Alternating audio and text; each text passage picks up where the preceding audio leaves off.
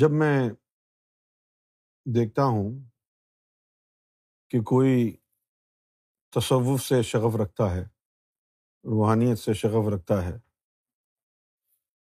تو بڑی خوشی ہوتی ہے۔ کیونکہ اس وقت دنیا میں صوفیوں کو تصوف کی پرواہ نہیں ہے۔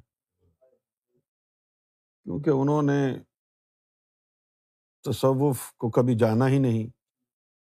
تصوف سے واقف ہی نہیں ہے۔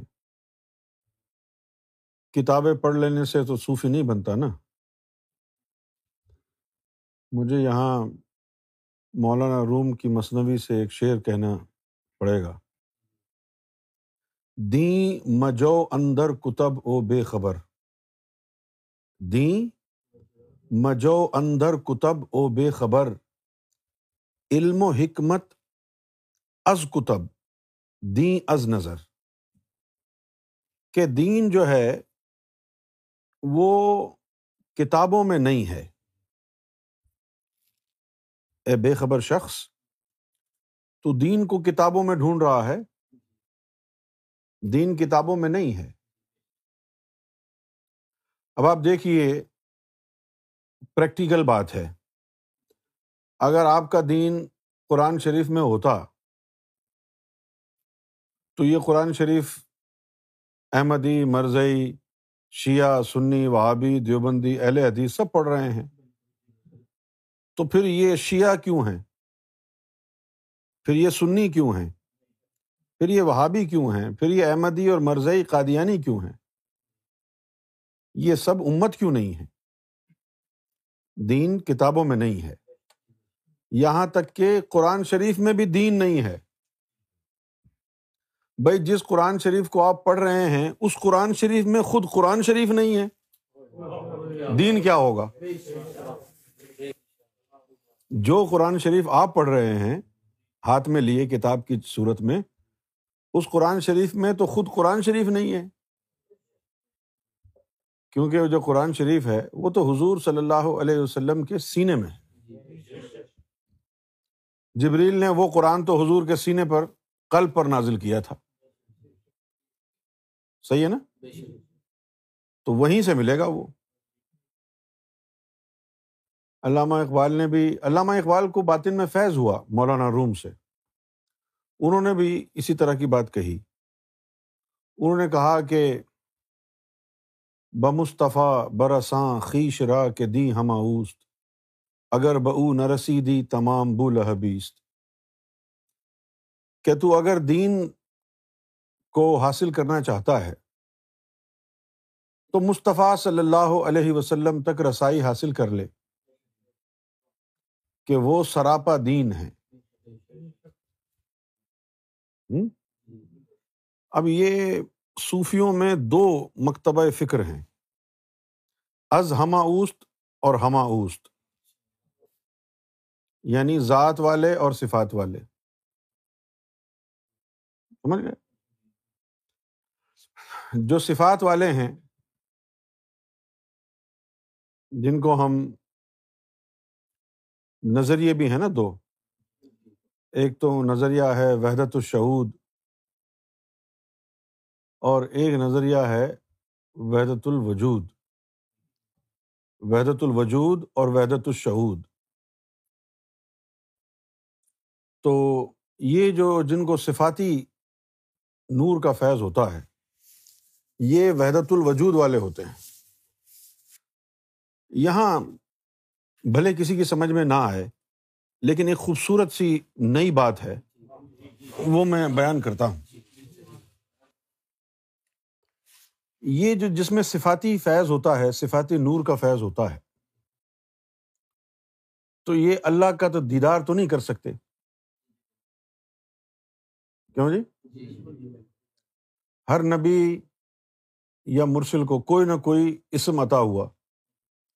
صرف حضور صلی اللہ علیہ وسلم کو اس میں ذات عطا ہوا، باقی سب کو صفاتی اسما عطا ہوئے۔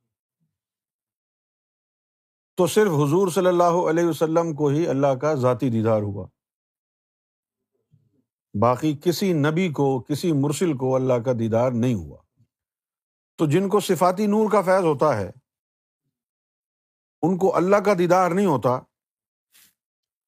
ان کو نور کا ایک ہیولا نظر آتا ہے نور۔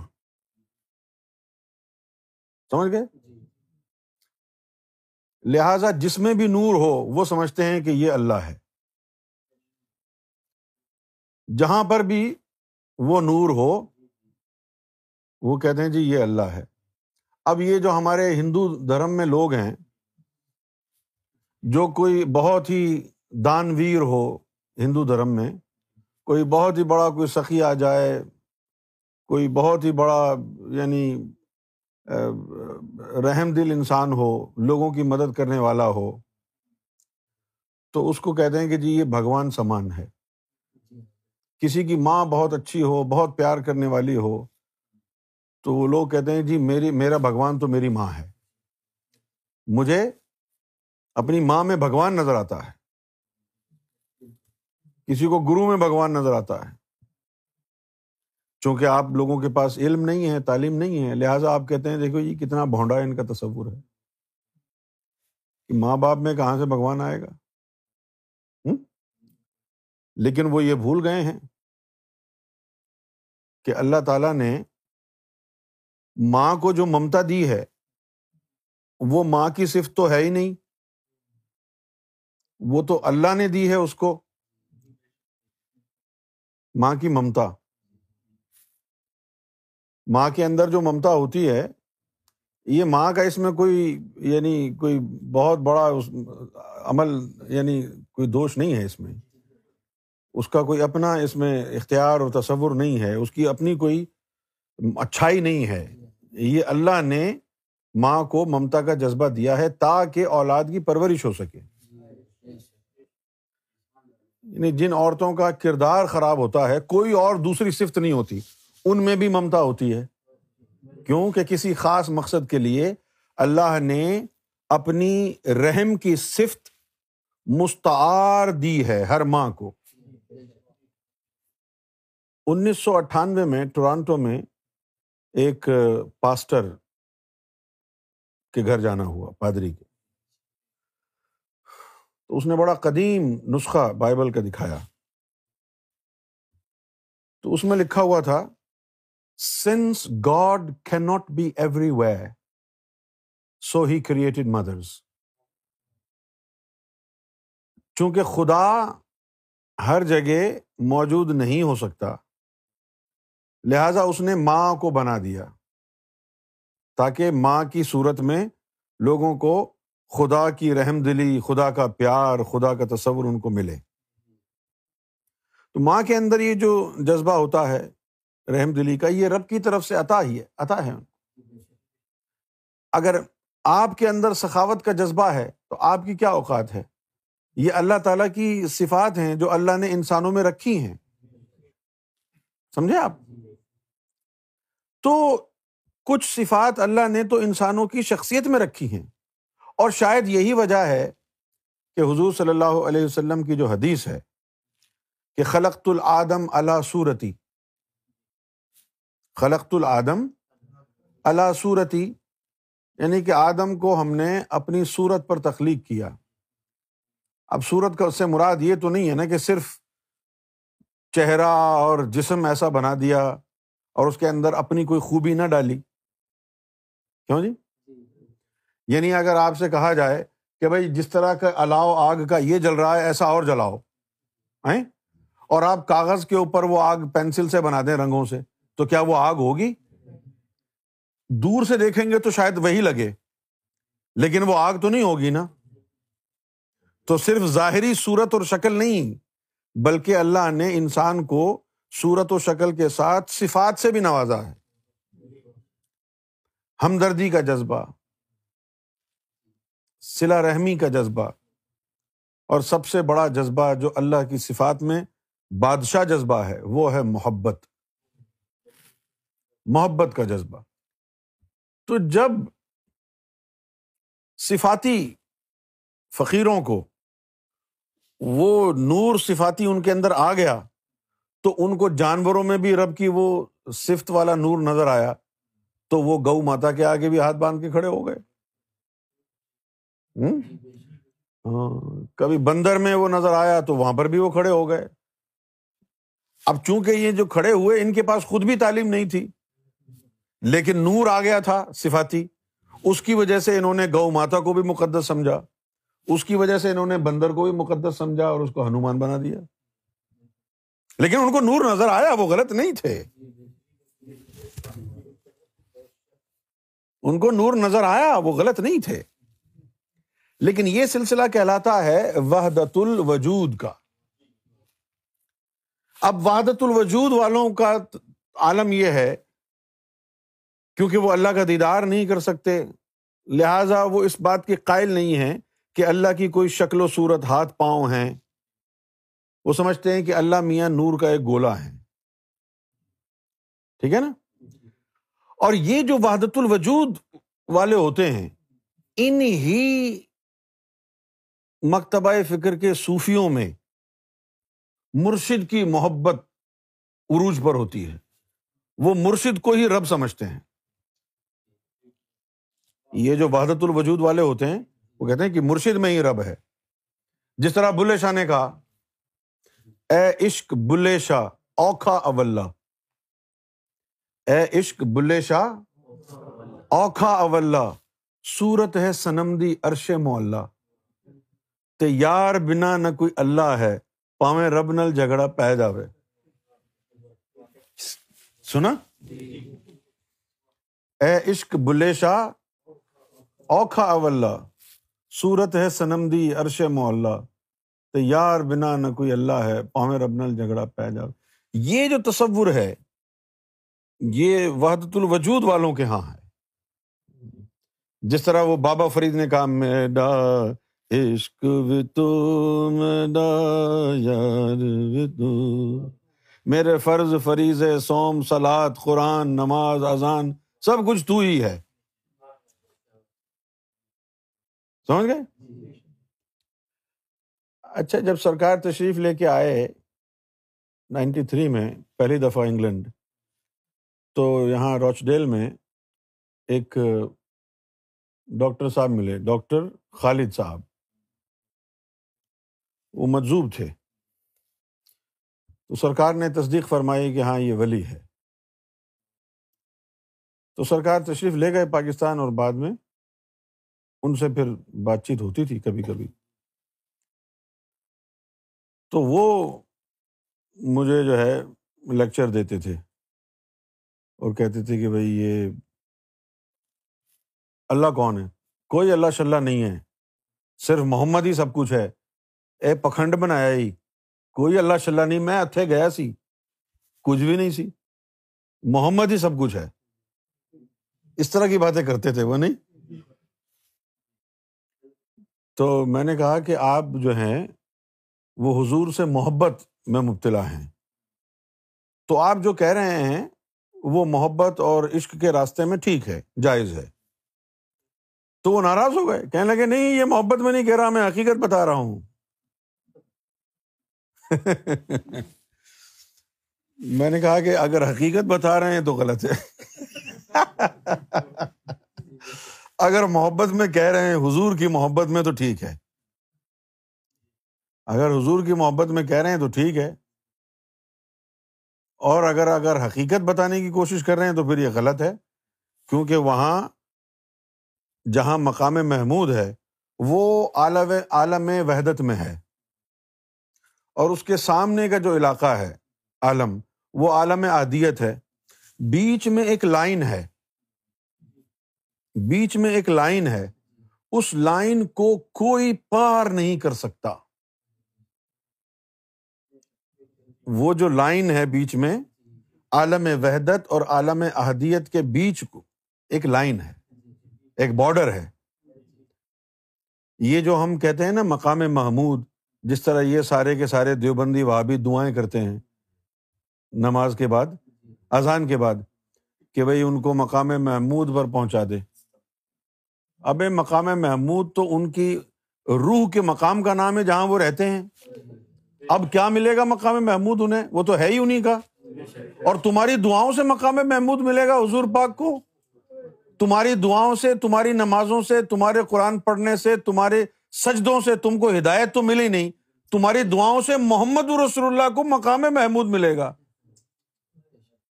یعنی یہ کتنے بڑے کفر کی بات ہے۔ تو عالم اہدیت وہ جگہ ہے جہاں اللہ کی کرسی ہے۔ عالم اہدیت وہ جگہ ہے جہاں اللہ کی کرسی ہے۔ اس کرسی پر وہ بیٹھتا ہے، اس کے سر پر تاج ہے۔ تاج کے اوپر لکھا ہوا ہے، ان اللہ کل شعین قدیر.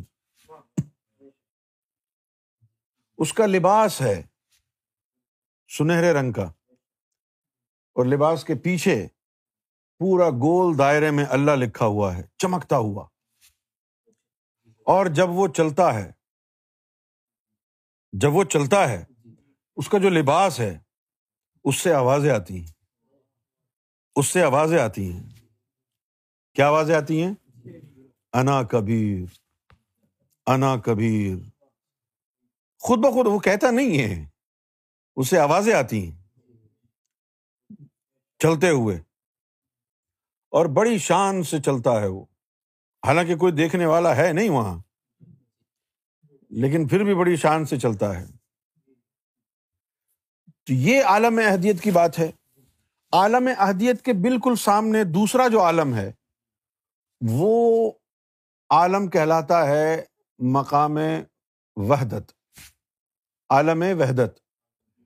اس کو مقام محمدی بھی کہتے ہیں۔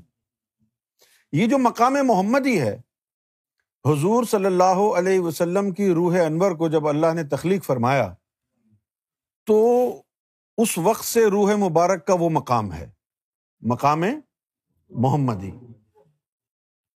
سمجھ گئے؟ وہ مقام حضور کی روح انور کا ہے وہی رہی ہے۔ اور یہ جو مقام محمود ہے، یہ لطیفہ انا جو حضور کا تھا، یہ اس کے، اس کا مسکن ہے۔ اب جس کو بھی اللہ کا دیدار ہوگا، تو وہ اپنے لطیفہ انا کے مراقبے کے ساتھ وہاں پہنچے گا۔ یوں سمجھ لو جیسے ایئرپورٹس پر ویوئنگ گیلری ہوتی ہے نا۔ کہ جس نے بھی دیکھنا ہو جہاز کیسے ٹیک آف کرتا ہے، کیسے لینڈنگ کرتا ہے، تو وہ وہاں کھڑے ہو کر کے دیکھتے ہیں۔ اسی طرح مقام محمود جو ہے، سب کے لیے اللہ تعالیٰ نے اپنے دیدار کے لیے آڈینس کی جگہ بنائی ہے کہ جی یہاں پر پہنچ جاؤ اور پھر مجھے دیکھو۔ مقام عادیت میں نہیں جاتا کوئی، وہاں کھڑے ہو کر کے۔ جس طرح آپ پاکستان، انڈیا کے بارڈر پہ کبھی گئے ہیں؟ گئے ہیں نا؟ آپ پاکستان کے بارڈر کی طرف کھڑے ہو کر کے انڈیا کے بارڈر کے سامنے جو لوگ کھڑے ہوئے ان کو چلتا ہوا دیکھ سکتے ہیں۔ بالکل قریبی تو ہے۔ وہاں جو ہے، اللہ کا ان کو دیدار ہوتا ہے۔ تو جو حضور انور کی روح مبارک کا مقام ہے، مقام محمدی، وہ مقام ہی ان کی انتہا بھی ہے۔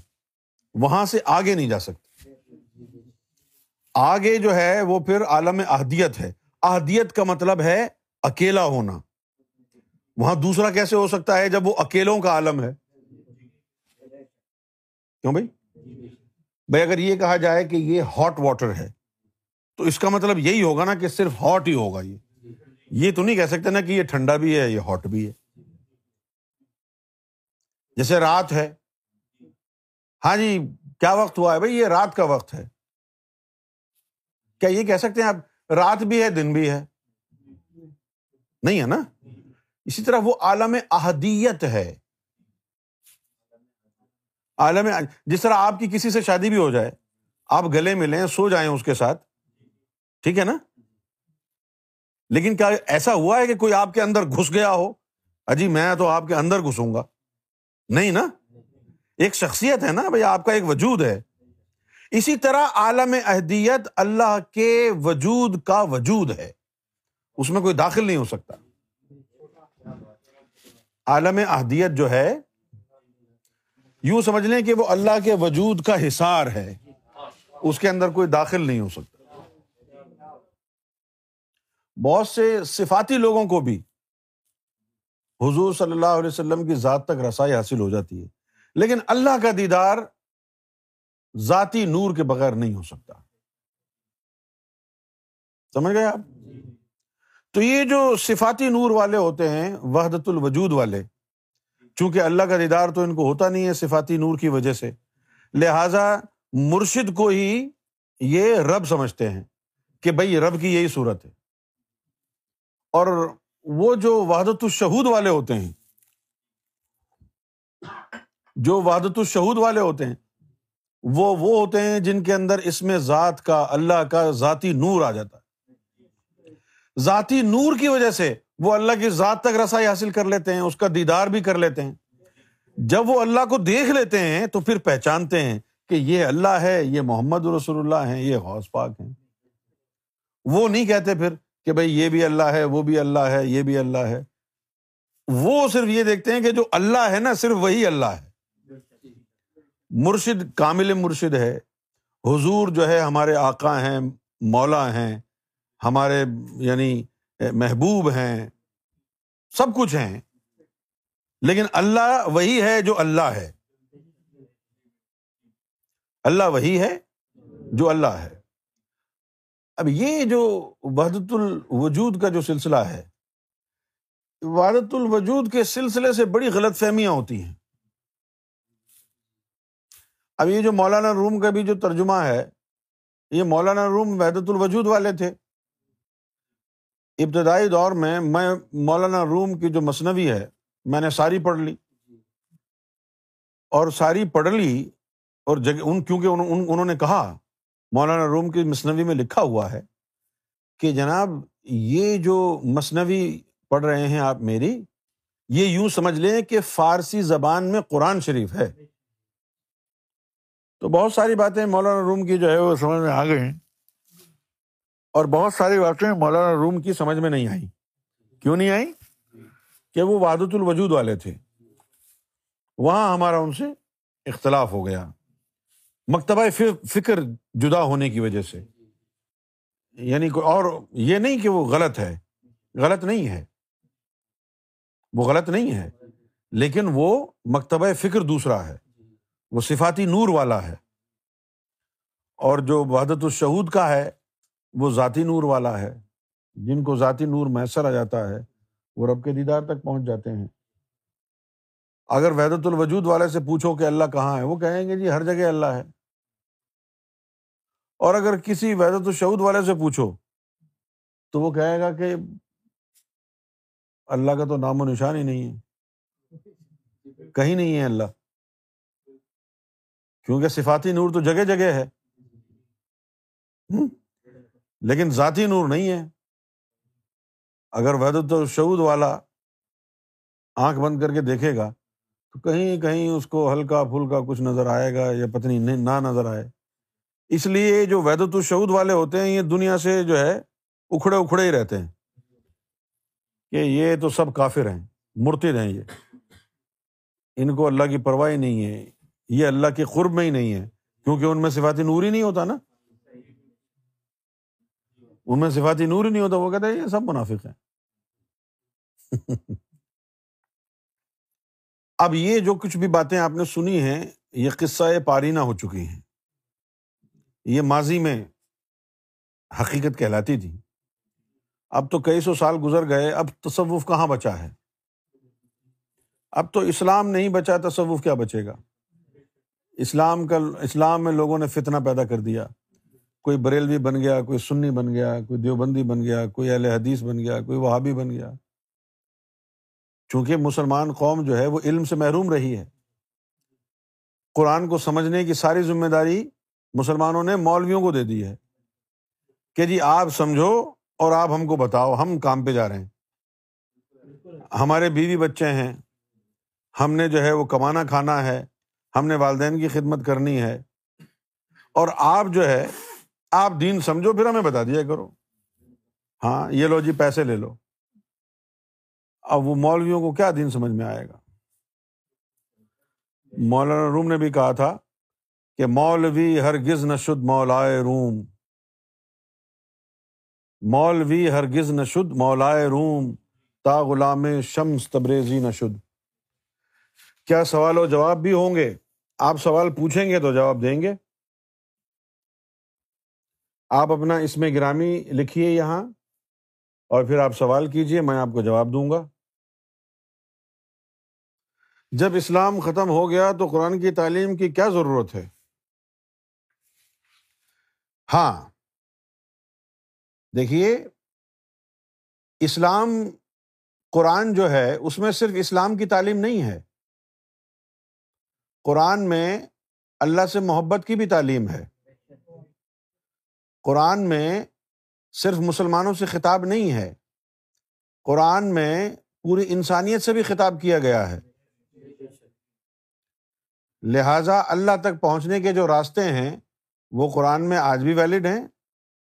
اور اگر کسی کو مرشد مل جائے، تو قرآن کے اندر جو اللہ نے نور رکھا ہے اس نور سے وہ اللہ تک پہنچ سکتا ہے۔ اور اس بات کا میں جواب نہیں دوں گا کہ اسلام ختم ہوا ہے یا نہیں۔ یہ آپ خود بھی جانتے ہوں گے اور اگر آپ نہیں جانتے ہیں، تو بہت افسوس کی بات ہے۔ ہمارے صاحب بزرگ جو تھے، وہ وحدت الوجود والے ہیں۔ اور میں بھی یہی سمجھتا ہوں۔ صحیح ہے؟ وحدت الوجود بھی ٹھیک ہے وحدت الشعود بھی ٹھیک ہے۔ دونوں کا تعلق اللہ سے جڑ جاتا ہے۔ ایک صفاتی ہے، ایک ذاتی ہے۔ بس یہ ہے کہ صفاتی والے دیدار تک نہیں پہنچ سکتے۔ کیونکہ موسیٰ علیہ السلام نے اللہ سے کہا تھا نا کہ میں تجھے دیکھنا چاہتا ہوں۔ مجھے تو قرآن میں کوئی علمی بات نظر نہیں آتی۔ تو یہ تو آپ کا قصور ہے نا بھائی؟ آپ کو قرآن میں کوئی علمی بات نظر نہیں آتی، تو یہ آپ کا قصور ہے۔ اگر انسان اللہ کے کلام کو جج کرنے لگے گا، تو پھر اس سے فیض حاصل کیا کرے گا؟ انسان اللہ سے تو آگے نہیں بڑھ سکتا نا؟ یہ تو اللہ کا کلام ہے۔ اور پھر یہ اللہ کا کلام سمجھ میں انہیں کے آتا ہے جن کو وہ قلب کی سمجھ بوجھ عطا ہوتی ہے۔ جن کو قلب کی سمجھ بوجھ عطا نہیں ہوتی، ان کی سمجھ میں نہیں آتا، وہ بہتر فرقے بنا دیتے ہیں۔ یہ قرآن ایک ایسی چیز ہے کہ اگر یہ سمجھ میں نہ آئے تو اچھا بھلا آدمی دہشت گرد بن جاتا ہے۔ اچھا بھلا آدمی جو ہے وہ فرقوں میں بڑھ جاتا ہے۔ اس لیے قرآن مجید کے بارے میں بزرگان دین نے کہا ہے کہ قرآن سب لوگوں کے پڑھنے کے لیے نہیں ہے۔ قرآن وہ آدمی پڑھے جس نے پہلے اپنے آپ کو پاک کر لیا ہو، اپنے نفس کو پاک کر لیا ہو۔ جن کے اندر نفس کا کتا بیٹھا ہوا ہے، اگر وہ قرآن کو پڑھیں گے تو خود بھی گمراہ ہوں گے اور لوگوں کو بھی گمراہ کریں گے۔ اس کا کوئی ثبوت نہیں ہے کہ قرآن اللہ کا کلام ہے۔ یہ صرف ایک باوا ہے۔ ہاں ابھی تو کوئی ثبوت نہیں ہے، لیکن جب تمہارے دل میں اللہ کا نام چلا گیا، اللہ اللہ شروع ہو گیا، ابھی قرآن کو چھوڑ دو، ابھی اللہ کی بات کرتے ہیں۔ جب تمہارے دل میں اللہ کا نور چلا گیا، اللہ کا نام چلا گیا، اس کے بعد قرآن شریف کی آیتوں کا تکرار کرو گے، نور بنے گا۔ پھر ان آیتوں کے پڑھنے سے اگر نور بننا شروع ہو جائے تو یہ اللہ کا کلام ہی ہوا نا؟ اس کا کوئی ثبوت نہیں ہے کہ قرآن اللہ کا کلام ہے، یہ صرف ایک دوا ہے۔ بھائی، دوا بھی ہے یہ اور اس میں نور بھی ہے، دوا بھی ہے، شفا بھی ہے۔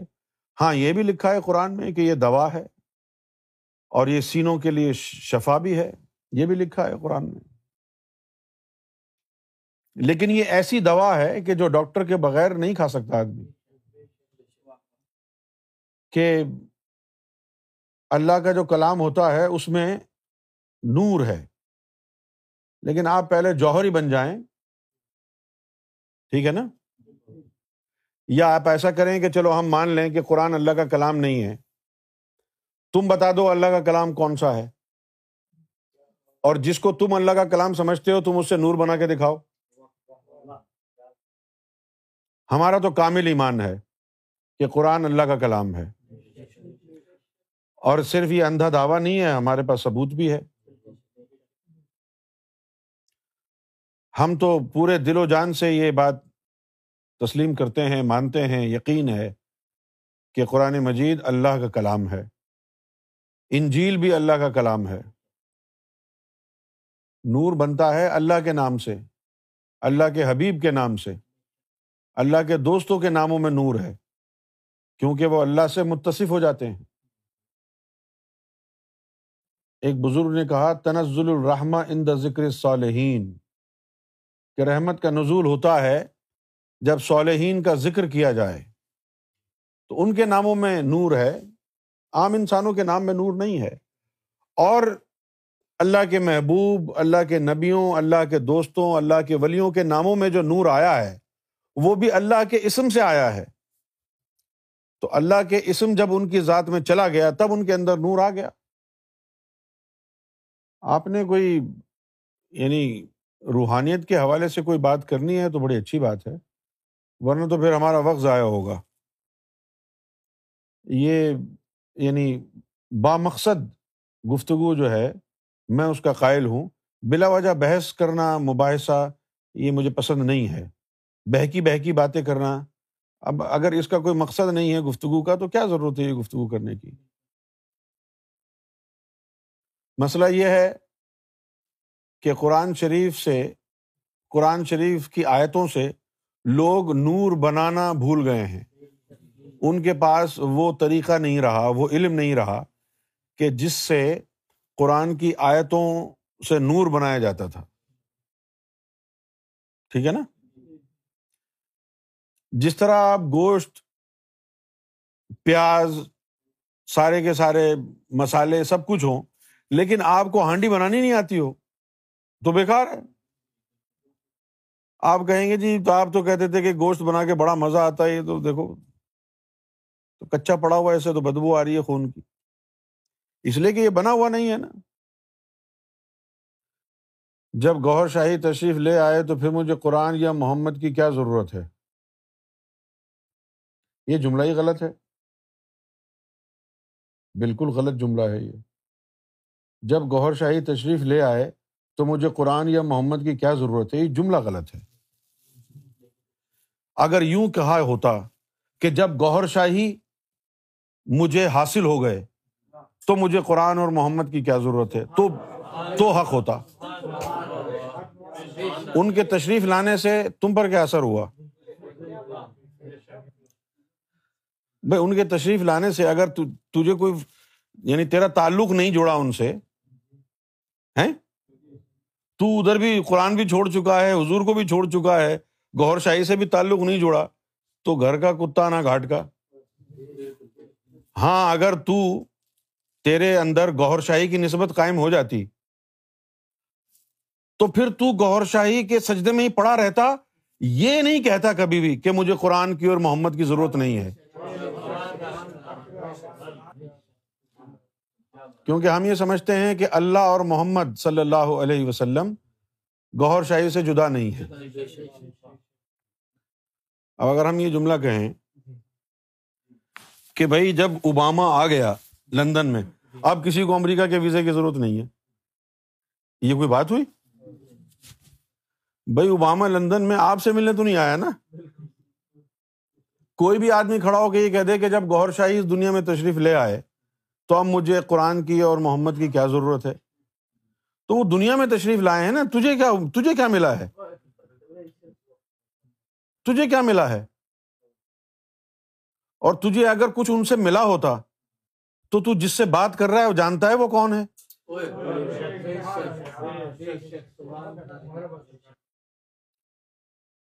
دنیا بھر میں اب صوفیزم جو ہے وہ صرف کتابوں میں رہ گیا ہے۔ اور کتاب پڑھ کے کوئی صوفی نہیں بنا۔ قرآن پڑھ کے کوئی مومن نہیں بنا تو کتابیں پڑھ کے صوفی کیا بنے گا؟ یہ قرآن کی جو آیتیں ہیں یہ را مٹیریل ہے نور بنانے کے لیے۔ ان سے نور بنایا جاتا ہے، اس کے اندر نہیں ہے۔ وہ جو ترکیب استعمال ہے وہ تصوف ہے۔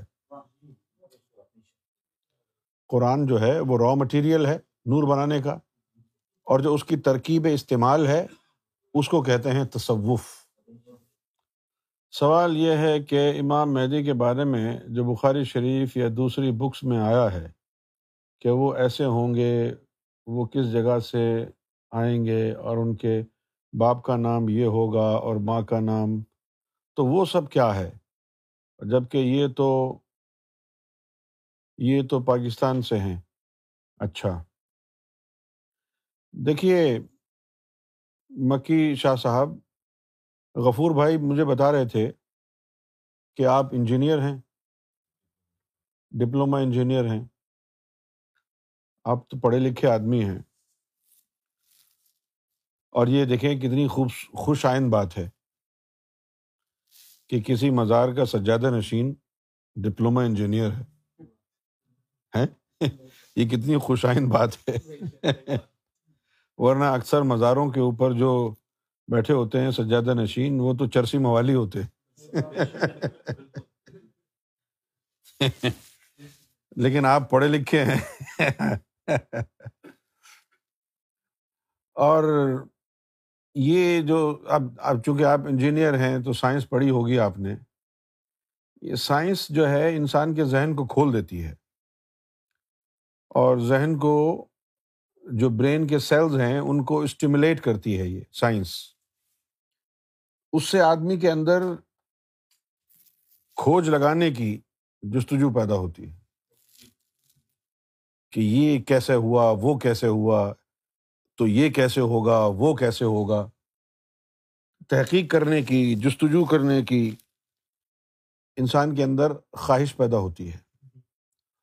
اور پھر وہ یعنی ریشنل ہو جاتا ہے۔ جو پڑھا لکھا نہ ہو، اسکول نہ گیا ہو جو پڑھا لکھا نہ ہو، اسکول نہ گیا ہو تو اب اس بیچارے کو کچھ پتہ نہیں دنیا میں کیا ہے۔ کتابوں میں کتنے بڑے بڑے خزانے بند ہیں۔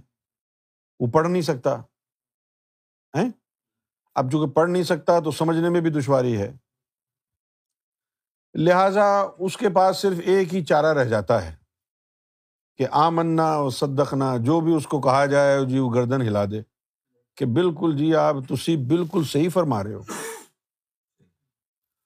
اور پاکستان کے جو اندرونی علاقے ہیں، اپ کنٹری یعنی اندرون پنجاب، جنوبی پنجاب اندرون سندھ، یہ جو علاقے ہیں، ان میں جو زیادہ تر لوگ یعنی گاؤں دیہات میں آباد ہیں، وہ اسکول اور کالجز کی وہاں پر قلت ہے۔ اور اگر ہیں بھی تو لوگوں کو پڑھنے کا شوق نہیں ہے۔ اب چونکہ پڑھنے کا شوق بھی نہیں ہے، پڑھے لکھے بھی نہیں ہیں، لہٰذا دو لفظ پڑھا ہوا، کوئی بھی وہاں مولوی جا کے پیر بن جاتا ہے۔ اور پھر پیر صاحب کچھ بھی ان کو سنا دیں، پنجابی کے اندر ہی سنا دیں تو کہیں جی اے میں قرآن دسیا تینوں۔ وہ بندہ یہ بھی نہیں سوچے گا کہ قرآن تے پنجابی چیز نہیں اترا۔ اے کتوں آیا پنجابی دا قرآن؟ کیونکہ وہ سوچنے اور سمجھنے کی صلاحیت نہیں ہے نا۔ کیونکہ اسکول اور کالج نہیں گئے۔ لہذا ہماری جو بہت بڑی آبادی ہے، جو یعنی رورل ایریاز میں جو لوگ رہتے ہیں رورل ایریاز یہ جو دیہاتی، دیہی آبادی ہے، یہاں پر چونکہ تعلیم کا فقدان ہے، لہٰذا اب ان کے پاس کوئی تحقیق کرنے کا مادہ نہیں ہے۔ کہ جی مولوی صاحب نے جو بات کہی ہے، ذرا اس کے اوپر تحقیق تو کر لیں، قرآن شریف کھول کے دیکھ لیں۔ تو پڑھے لکھے نہیں ہیں، لہٰذا وہ جی حضوری والا معاملہ ہے۔ جو ان کو کہہ دیا، وہ کر لیا۔ اور آپ حضور کو رب الرباب کہتے ہیں، یہ تو پہلے کسی کی ذات کے بارے میں سنا نہیں۔ ہاں آپ نے سنا نہیں، لیکن ہم نے پڑھا ہے۔ حضرت علی نے فرمایا کہ امام مہدی کی دائنی ران پر رب الرباب لکھا ہوگا۔ یہ حضرت علی کا فرمان ہے کہ ان کے امام مہدی کی داہنی ران پر رب الرباب لکھا ہوگا۔ اور سلطان حق باہو نے اپنی کتابوں میں کہا ہے کہ جو سلطان الفقرا کے مقام پر فائز ہوتا ہے، وہ مالک الملک ہوتا ہے۔ سلطان حق باہو کی کتاب آپ اٹھا کے دیکھیں، وہاں آپ کو یہ مل جائے گا۔ تو میں کہہ رہا تھا کہ چونکہ لوگوں میں علم نہیں ہوتا ہے، تو جستجو نہیں ہوتی تحقیق کرنے کی۔ جو بھی ان کو یعنی کہا، جس طرح اب اس وقت کیا ہوتا ہے؟ یعنی اگر کسی بچے کو بخار ہو گیا یا کھانسی ہو گئی، فوراً گوگل کرتے ہیں کہ یار کیا کرنا چاہیے اب۔ فوراً گوگل کرتے ہیں۔ یا بیٹ ٹوٹ گیا، بیٹنگ کرتے کرتے، اب کو پتہ نہیں کیا کرنا ہے۔ فوراً گوگل کیا کہ جی میرا بیٹ ٹوٹ گیا، کیا کروں؟ ٹھیک ہے نا؟ اچھا یہ صرف گوگل ہی نہیں ہے بلکہ یہ وکی، جس طرح وکی لیگس ہیں، اسی طرح ایک اور بھی ویب سائٹ ہے، اس کا نام ہے وکی ہاؤ۔ کیا ہے؟ وکی ہاؤ۔ وکی ہاؤ پر آپ جائیں تو کہیں جی نہاری کیسے بنانی ہے؟ تو وہ آپ کو ساری ریسیپی بتا دے گا کہ اس طرح بناؤ۔ اب یہ دیکھیں، پڑھے لکھے ہیں آپ، تو اب یہ سوال جو کر رہے ہیں آپ، کہ بھائی امام مہدی کے بارے میں تو یہ ہے کہ ان کے والدین کا نام حضور کے والدین کے نام پر ہوگا۔ اور یہ کہ وہ عرب میں پیدا ہوں گے۔ کتنے سلیقے سے، کتنے مہذب انداز میں آپ سوال کر رہے ہیں۔ یہ یعنی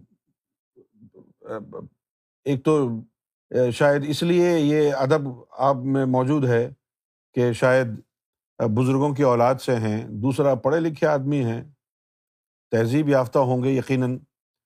اور پھر آپ نے یہ جو سوال کیا کہ بھائی آپ رب الرباب کہتے ہیں تو یہ بات تو پہلے کبھی نہیں سنی۔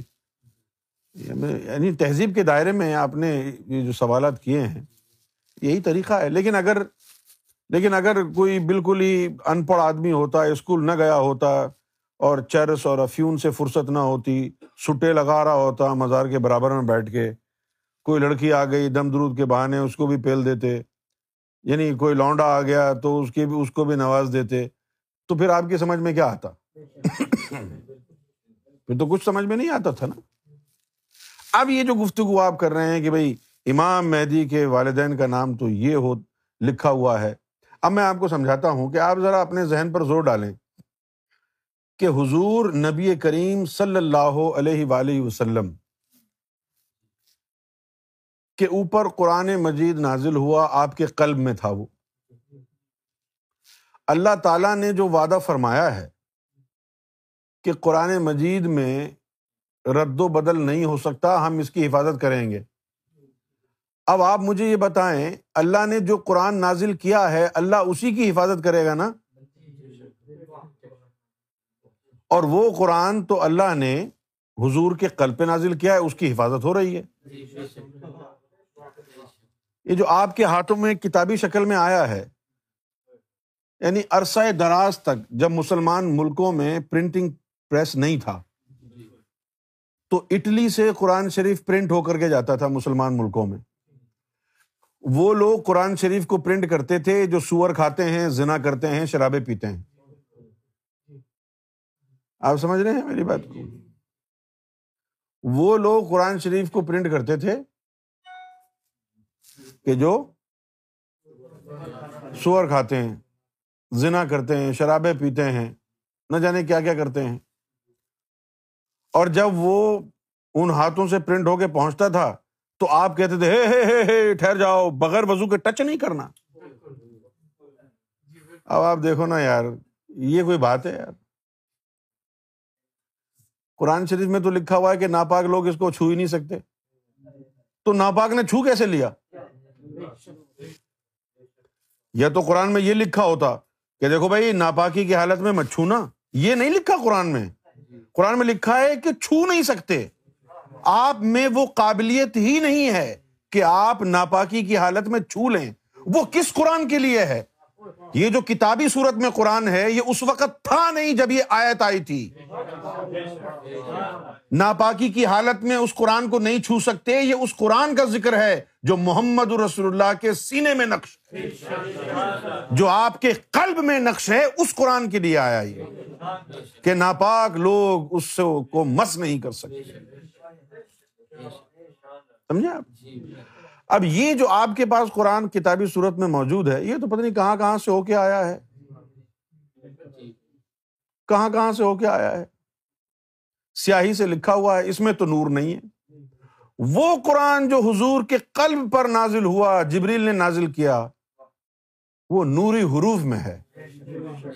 وہ حضور کے سینے میں موجود ہے۔ اس کی حفاظت ہو رہی ہے۔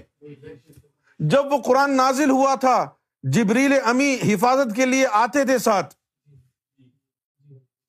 جب نازل ہوا تب بھی حفاظت میں آیا۔ اور جب سینا مصطفیٰ میں جانگوزی ہو گیا، اس کے بعد اللہ نے حفاظت کا ذمہ لے لیا۔ انا نزلنا نہنو نزلنا ذکر و انا لہو لحافظون ہم نے نازل کیا ہے۔ اور نازل کہاں کیا ہے؟ حضور کے قلب پر۔ سمجھ گیا؟ لہذا اب یہ جو ہے دیکھیں، اس کی تفاصری اٹھا کے دیکھ لیں۔ کوئی آیت کا مطلب کچھ اور بتاتا ہے، کوئی آیت کا مطلب کچھ اور بتاتا ہے۔ اب قرآن مجید کے مفہوم کے اندر اتنا بڑا فتنہ پیدا ہو گیا ہے کہ یہ ایک صاحب تھے لاہور میں۔ تفہیم القرآن کا ادارہ انہوں نے قائم کیا، ڈاکٹر اسرار احمد۔ بڑی نپی تلی گفتگو کرتے تھے۔ اور میں ان کی گفتگو سنتا۔ لیکن ایک دن بڑی حیرت ہوئی۔ صرف اس وجہ سے کہ ان وہ فرقۂ وہابیہ سے تعلق رکھتے تھے، دیوبندی مکتبہ فکر کے تھے۔ انہوں نے قرآن شریف کے ترجمے کو ایسے پلٹ دیا چلی پا کر دیا۔ قرآن شریف کی ایک آیت ہے کہ یا ایوہ الذین آمنوا اتقوا اللہ وابتغوا الیہ الوسیلہ وجاہدوا فی سبیلہ۔ تو اس میں وسیلے کا انہوں نے مفہوم بیان کیا کہ یہ ہے اللہ کا قرب۔ یہ وسیلہ نہیں جو لوگ کہتے ہیں کہ ولیوں کے وسیلے سے اللہ سے مانگو، حضور کے وسیلے سے اللہ سے مانگو، یہ نہیں وسیلہ۔ یہ وسیلہ سے مراد قرب ہے۔ ٹھیک ہے؟ کہ اللہ تک پہنچنا چاہتے ہو تو اس کے قرب کے ذریعے پہنچو۔ ابے جب اللہ کے قرب میں ہوگا تو پھر ڈھونڈنے کی کیا ضرورت ہے؟ قرب کا مطلب ہے کہ پہنچ گئے وہاں پر۔ اب آ جائیے حدیث کی طرف۔ اب اب میں آپ کو بتاتا ہوں کہ شیعہ کے پاس بھی حدیثیں موجود ہیں اور بہت ساری حدیثیں جو شیعہ بیان کرتے ہیں، سنی ان کو نہیں مانتے۔ اور بہت ساری حدیثیں جو سنی بیان کرتے ہیں، شیعہ ان کو نہیں مانتے۔ اب شیعہ کے نزدیک جو امام عسکری کے بیٹے تھے بچپن میں جو کھو گئے تھے، باپ کا نام امام عسکری۔ ماں کا نام نرگس خاتون، بیٹے کا نام شیعہ کو بھی نہیں پتا۔ ان کے لیے ان کا عقیدہ ہے کہ وہ امام مہدی ہیں۔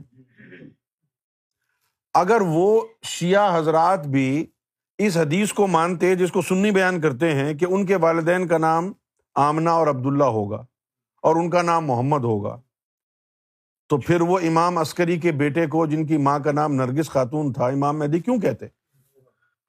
تو معلوم یہ ہوا کہ یہ جو حدیثیں ہیں، ان میں بڑے پیمانے پر رد و بدل ہو چکا ہے۔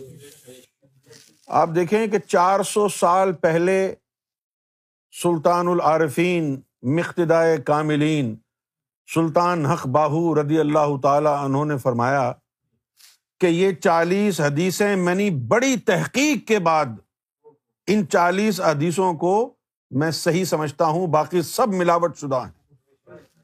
چالیس حدیثیں انہوں نے بیان کی چار سو سال پہلے۔ کتنے سال پہلے؟ چار سو سال پہلے سلطان حق باہو نے چالیس حدیثیں بیان کی کہ صرف یہ چالیس حدیثیں ٹھیک ہیں، باقی سب میں گڑبڑ ہو چکی ہے۔ اب اب چار سو سال گزر گئے ہیں، ان چالیس کا بھی اللہ مالک ہے۔ ٹھیک ہے نا؟ اور پھر جو احادیث میں امام مہدی کی نشانیاں آئی ہیں، ان میں امام مہدی کی کوئی شخصی نشانی نہیں ہے۔ فرض کیا ایک نشانی یہ ہے کہ بھائی امام مہدی ہو بہو محمد رسول اللہ کی طرح ہوں گے۔ ارے، یہ تو بڑی زبردست بات ہے۔ لیکن آپ نے حضور کو تو دیکھا ہی نہیں ہے۔ اگر آپ میں اتنی باطنی صلاحیت ہوتی کہ آپ حضور کے درشن کر سکتے، تو آپ کو امام مہدی کی ضرورت کیا ہوتی؟ امام مہدی کو آنے کی ضرورت کیا ہوتی؟ بھائی، جب آپ میں اتنی باطنی صلاحیت ہو گئی ہے کہ آپ حضور صلی اللہ علیہ وسلم کے دیدار تک پہنچ گئے ہیں، تو اب آپ کو ہدایت کی کیا ضرورت ہے؟ آپ سمجھتے ہیں کہ جو حضور کے درشن تک پہنچ گیا، دیدار تک پہنچ گیا، وہ گمراہ ہوگا؟ اور جب حضور تک پہنچ گیا تو کیا حضور کے پاس یہ صلاحیت نہیں کہ اس کو اللہ تک پہنچا دیں؟ تو حضور تک آپ پہنچ گئے، آگے اللہ تک حضور پہنچا دیں گے۔ اب امام مہدی کی کیا ضرورت ہے؟ لہذا معلوم ہوا کہ یہ نشانی بھی قابل عمل نہیں ہے۔ اس سے کیا فائدہ ہوگا آپ کو؟ کہ امام مہدی ہو بہو حضور کی طرح ہوں گے۔ ہم نے تو حضور کو دیکھا ہی نہیں۔ رہ گئی بات کہ ان کے والدین کا نام آمنا اور عبداللہ ہوگا۔ یہ اتفاق بھی ہو سکتا ہے۔ ناموں میں کیا رکھا ہے؟ جس طرح وہاں بھی فرقے کا جو بانی ہے، اس کا نام محمد ہے۔ اس کا نام محمد ہے، محمد بن عبد الوہاب تو نام سے کیا ہے؟ وہ سب سے بڑا دجال ہے۔ آپ کے پاکستان میں ہی کتنے غلام رسول ہیں۔ جو یعنی زنا کرتے ہوئے پکڑے گئے ہیں، لونڈے بازی کرتے ہوئے پکڑے گئے ہیں، تو ناموں سے کیا ہوا ہے؟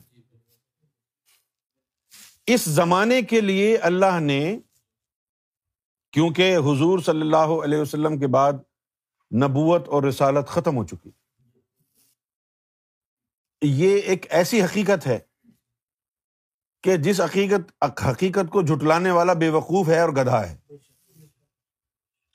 حضور نے فرمایا، لا نبی بعدی، میرے بعد کوئی نبی نہیں ہے۔ میرے بعد کوئی نبی نہیں ہے، کوئی مرسل نہیں ہے۔ تو حضور آخری نبی ہیں، حضور آخری رسول ہیں۔ حضور صلی اللہ علیہ وسلم پر ختم نبوت ہو گئی، ختم رسالت ہو گئی۔ اب وہی کا سلسلہ ہمیشہ کے لیے ختم ہو گیا۔ آپ میری بات سمجھ رہے ہیں؟ جی۔ اور دستور یہ تھا، حضور کے آنے سے پہلے جو بھی مرسل آیا اور اس پر جو بھی کتاب نازل ہوئی، اس میں بعد میں آنے والے نبی کا ذکر تھا۔ جیسے کہ انجیل تھی۔ انجیل میں حضور کا ذکر احمد کے طور پر آیا کہ بھائی، مستقبل میں ایک نبی آئیں گے، ان کا نام احمد ہوگا۔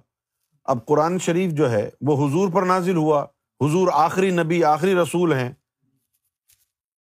اب کسی نبی نے آنا نہیں ہے، اب کسی رسول نے آنا نہیں ہے۔ تو پھر اب قرآن میں مستقبل کے لیے کیا آیا ہے پھر؟ قرآن میں مستقبل کے لیے اللہ کی نشانیوں کا ذکر آیا ہے۔ سنوری ہم آیاتنا فل آفاقی و انفسم حتیٰ یتبین لہم ان الحق۔ کہ مستقبل میں ہم ان کو دکھائیں گے سنوری ہم ان کو دکھائیں گے، آیاتنا اپنی نشانی فل آفاق افق میں۔ وفی انفسہم، اور ان کی ذات میں، ان کی زندگیوں میں، ان کی ہستی میں۔ اور کب تک دکھائیں گے؟ حتیٰ یتبین لہم۔ جب تک ان پر یہ بات واضح نہ ہو جائے۔ روز روشن کی طرح جب تک ان لوگوں پر یہ بات واضح نہ ہو جائے۔ حتیٰ یتبین لہم۔ ان الحق، کہ یہ ذات حق ہے۔ نشانیوں کا ظہور ہوتا رہے گا۔ نشانیوں کا ظہور ہوتا رہے گا۔ امام جعفر صادق رضی اللہ تعالیٰ انہوں نے فرمایا کہ امام مہدی کا چہرہ چاند میں چمکے گا۔ سیدنا گوہر شاہی کی جو تصویر ہے وہ چاند میں چمک رہی ہے، آپ ذرا دیکھیں۔ انصاف کی نظر سے دیکھیں۔ دیکھیں جی آپ بھی اللہ کی مخلوق ہیں اور ہم بھی اللہ کی مخلوق ہیں۔ آپ کو بھی مرنا ہے اور ہم کو بھی مرنا ہے۔ ٹھیک ہے نا؟ اگر سرکار گور شاہی نے ہم کو کوئی لاکھوں کروڑوں روپے دیے ہوتے کہ جی یہ پیسہ رکھ لو اور میرا امام مہدی کا پروپیگنڈا کرو، تو ہم تب بھی نہیں کرتے۔ کیونکہ یہ پیسہ تو دنیا میں رہ جائے گا۔ اپنا ایمان تو نہیں بیچتے نا۔ امام مہدی تو وہی ہوگا نا جس کو اللہ تعالی امام مہدی بنا کے بھیجے گا۔ اور جو خود ساختہ امام مہدی ہوگا، ایسے تو دعوے دار زلیل اور خوار ہو کے چلے گئے۔ امام مہدی وہی ہے جس کو اللہ امام مہدی بنائے۔ اور جس کو اللہ نے امام مہدی نہیں بنایا۔ پوری دنیا بھی اس کا ڈنڈورا پیٹتا رہے تو وہ امام مہدی تھوڑی بنے گا۔ تو اللہ مہدی وہی ہوگا جو من جانب اللہ ہوگا۔ مہدی وہی ہوگا جو من جانب اللہ ہوگا۔ اور یہ جو تصویر گور شاہی چاند میں ہے۔ اب لوگ کہتے ہیں کہ جی حضور پاک کی تصویر چاند میں نہیں آئی۔ تو گور شاہی کی تصویر کیسے آ سکتی ہے؟ تو ہم ان کو یہ کہتے ہیں کہ بھائی دیکھو جس طرح تم یہ کہہ رہے ہو، اس سے تو یہ لگ رہا ہے کہ گور شاہی کے ماننے والوں نے چاند پہ تصویر بنا دی ہے۔ اب ہم تم کو یہ کہتے ہیں کہ بھائی حضور پاک کے ماننے والوں نے، صحابہ کرام نے کیوں نہیں بنائی؟ ہم کو تو اتنی محبت ہے سرکار سے کہ ہم سیڑھی لگا کے چڑھے چاند پہ پہنچ گئے یا یہیں سے ہم نے پین چلایا اور تصویر بن گئی۔ اتنی طاقت اور کرامت ہے ہمارے پاس۔ جبکہ حضور کی امت میں حضرت علی جیسی برگزیدہ ہستی تھی۔ شیر خدا تھے وہ۔ انہوں نے چھلانگ لگا کے تصویر نہیں بنائی۔ یہ تو بڑی کوتا کی بات ہو گئی۔ کچھ لوگوں نے یہ بھی کہا کہ جی گور شاہی نے امریکہ والوں کو پیسے دیے۔ تو وہ کیونکہ وہ ناسا کا ان کے پاس ادارہ ہے نا، تو وہ اسپیس شپ بھیجتے رہتے ہیں۔ انہوں نے پیسہ دیا ہے ان کو۔ تو امریکہ نے کے سائنسدانوں نے جا کے وہ تصویر بنائی ہے۔ جیسے کہ امریکہ کے پاس پیسے کی بڑی قلت ہے۔ گور شاہی نے ان کو پیسہ دیا، انہوں نے تصویر بنا دی۔ بےچاروں کے پاس اتنی قلت تھی پیسے کی کہ ان کو یہ خیال بھی نہیں آیا کہ چھوڑو یار ان پیسوں کو۔ ہم مسلمانوں کے لیڈر کی تصویر کیوں بنائیں چاند پہ؟ ہم اپنے پوپ کی بنائیں گے نا۔ پھر ان کو خیال ہے، نہیں یار، پوپ کی میں تو فری میں بنانی پڑے گی۔ یہ تو دو چار روپیہ مل رہا ہے، یہ رکھ لو۔ لہذا انہوں نے بنا دی۔ بھائی، گوہر شاہی سے زیادہ تو سعودی عرب کے پاس پیسہ ہے۔ سعودی عرب کے پاس پیسے کی کمی ہے؟ سعودی ایک پرنس تھا جناب، اس کی گرل فرینڈ رہتی تھی نیو یارک میں۔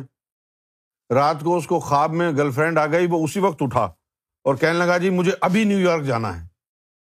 اب اس وقت کہاں سے کوئی فلائٹ ملتی اس کو؟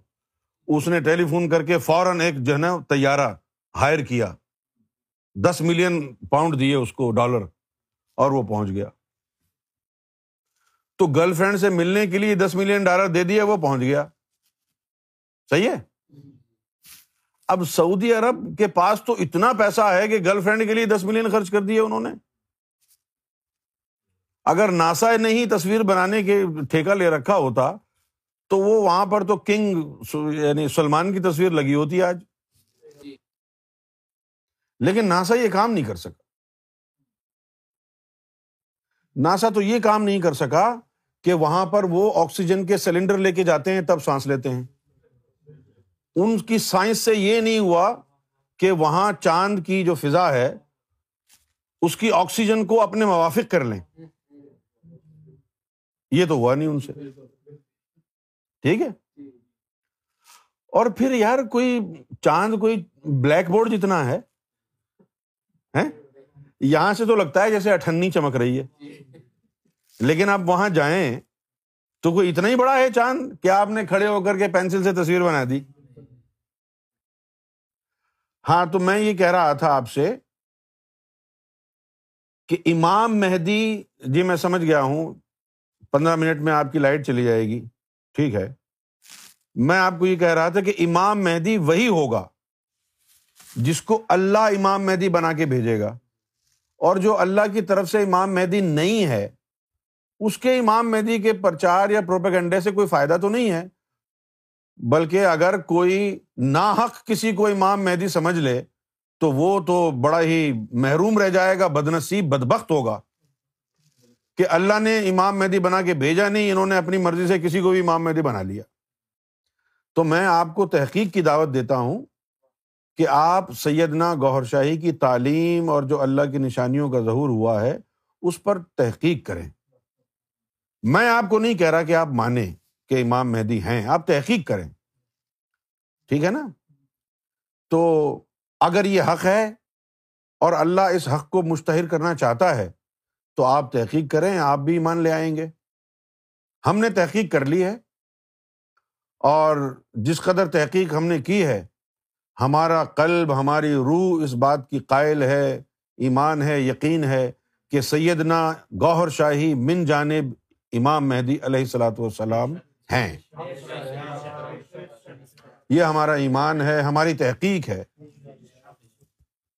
کیونکہ ان کی نظروں سے گناہ گاروں کے دل بھی اللہ اللہ کرنے لگ جاتے ہیں۔ ہاں، ان کی نظروں سے ہزاروں لوگوں کو دیدار رسول میں پہنچایا۔ ہزاروں لوگوں کو۔ ہاں، لاکھوں لوگوں کے دلوں کو اس میں ذات اللہ سے گرمایا۔ نہ رنگ و نسل دیکھی نہ یہ دیکھا کہ اس کا مذہب کیا ہے۔ بس، جو بھی آ گیا، نواز دیا گیا اور دل کی دھڑکنوں میں اللہ کا نام چلا گیا۔ یہ سرکار گور شاہی کی کرم نوازی ہے۔ اور یہ اس میں ذات کا ذکر اور یہ ذکر قلب یہ تصوف کہاں ہے آج؟ یعنی اب آپ مجھ سے بات کر رہے ہیں، میں کوئی عالم یا مولوی تو نہیں ہوں، میں تو ایک گناہ گار آدمی ہوں۔ اور یہ جو کچھ بھی گفتگو میں کر رہا ہوں یہ سب سرکار گور شاہی کی نظر کرم سے ہے۔ نہ تو ہم کسی مدرسے میں گئے، نہ ہم نے کوئی قرآن شریف کا حفظ کیا، نہ قرآن کی تفاصیر پڑھی، نہ ہم نے احادیث کے دوار جو ادوار ہیں وہ طے کیے۔ یہ تو سرکار گور شاہی کی نظر سے جو ان کی نظر قلب پر پڑی ہے، صحبت میں وقت گزارا ہے، اس کی روشنی میں یہ گفتگو آپ سے کی جا رہی ہے۔ ہم عالم تو نہیں ہیں۔ نہ عالم ہیں، نہ ولی ہیں، نہ مفتی ہیں، نہ قاضی ہیں۔ سرکار گور شاہی کی نگاہ کرم کے محتاج ہیں۔ یہ آپ کا کرم ہے۔ روحانیت بھی سمجھا دی، قرآن بھی سمجھا دیا، سب کچھ سمجھا دیا۔ اب آپ نے کچھ سمجھنا ہو تو پوچھ لیں پتا چل جائے گا کہ کیا کیا سمجھایا ہے۔